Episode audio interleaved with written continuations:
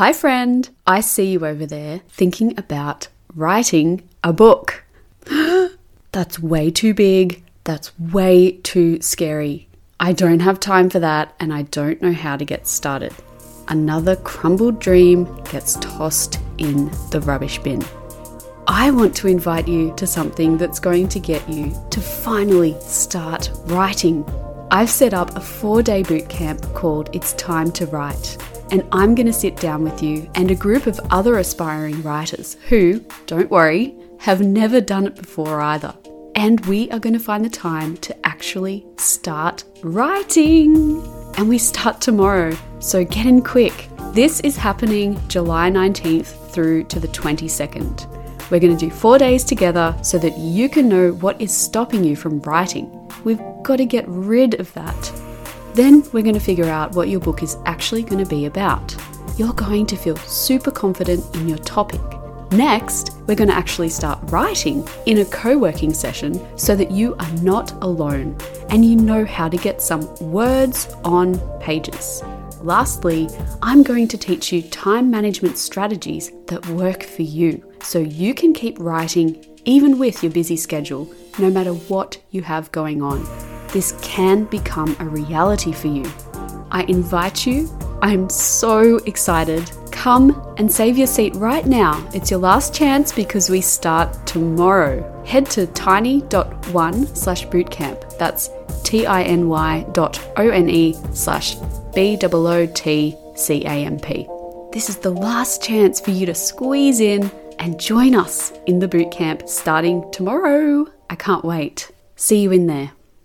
Do you write at home and live with other people, like kids? Do you work from home occasionally too? If you want to write your book, you need to have some strategies up your sleeves to stay focused. So today I'm giving you three tips to be more productive when writing your book at home.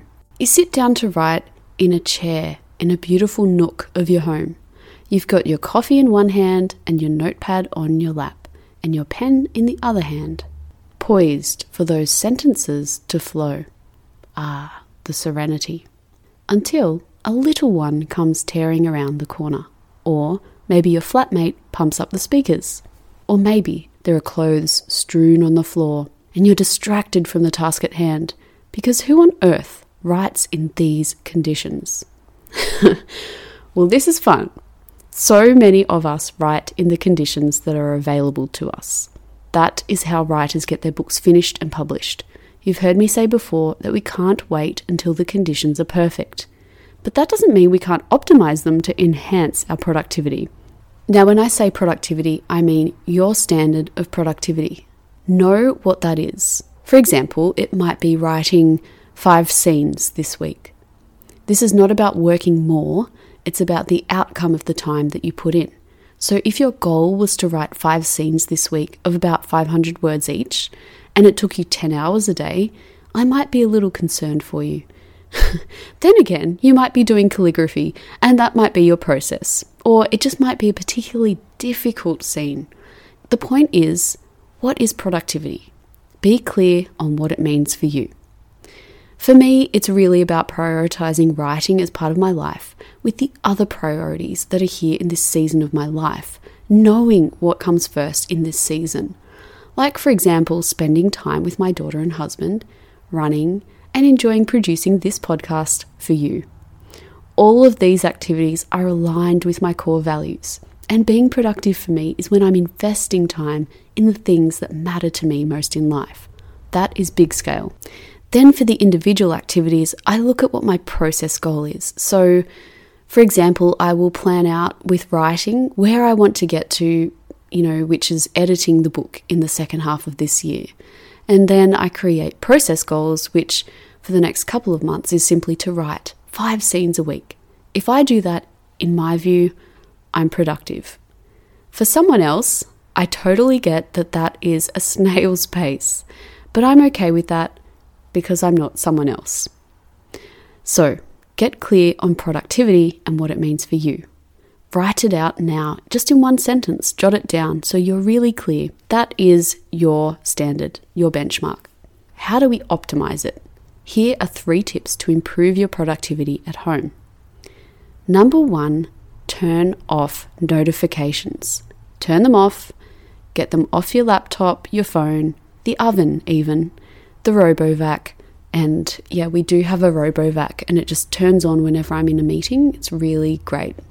I guess it's doing its job. It's being efficient and, you know, cleaning at the same time that I'm working, and I should be grateful for it. And I am, really. But basically, turn off anything that's going to give you a dopamine hit and distract you.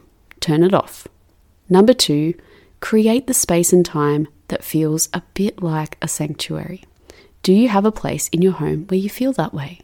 A place where you aren't interrupted? Our environment is important, but even more important is our focus. So where do you feel most focused in your home? And you might realize that you don't, and that's okay. And, you know, maybe the hum of a coffee shop might be more up your alley. This is all about learning. But let's assume for a moment that you are going to create this space. Now you need to work out when is the best time for you to be in that space. So really, that's a two-in-one tip. So embrace the sanctuary. We have an office room that we also call the sanctuary. You know, there are no candles in it or anything. It's just the light is really nice and it's cozy, but not stuffy. It's just a great space for writing, for focus, and for work. And you can create that kind of space too. Number three, write out the sessions that work for you. Set your timer and start with two minutes the first day, and then five minutes the next, and then progressively build up to however long you want to write for in your writing sessions. You know, acknowledge that it will change, and I hope it does because life changes. But the key here is a timer. I did this today with another activity, and you know what? I went way over time. I underestimated how long an activity was going to take me, and with writing it could be the same. So there's power in the timer. I also want to point out that you can overestimate how long it takes. Humans are really good at doing that, underestimating and overestimating. Really, the only way you can tell what is going to happen and how long something takes is to do it and see what happens. So there are three tips to be more productive at home. First, turn off notifications. Second, create a writing sanctuary. Third, use a timer.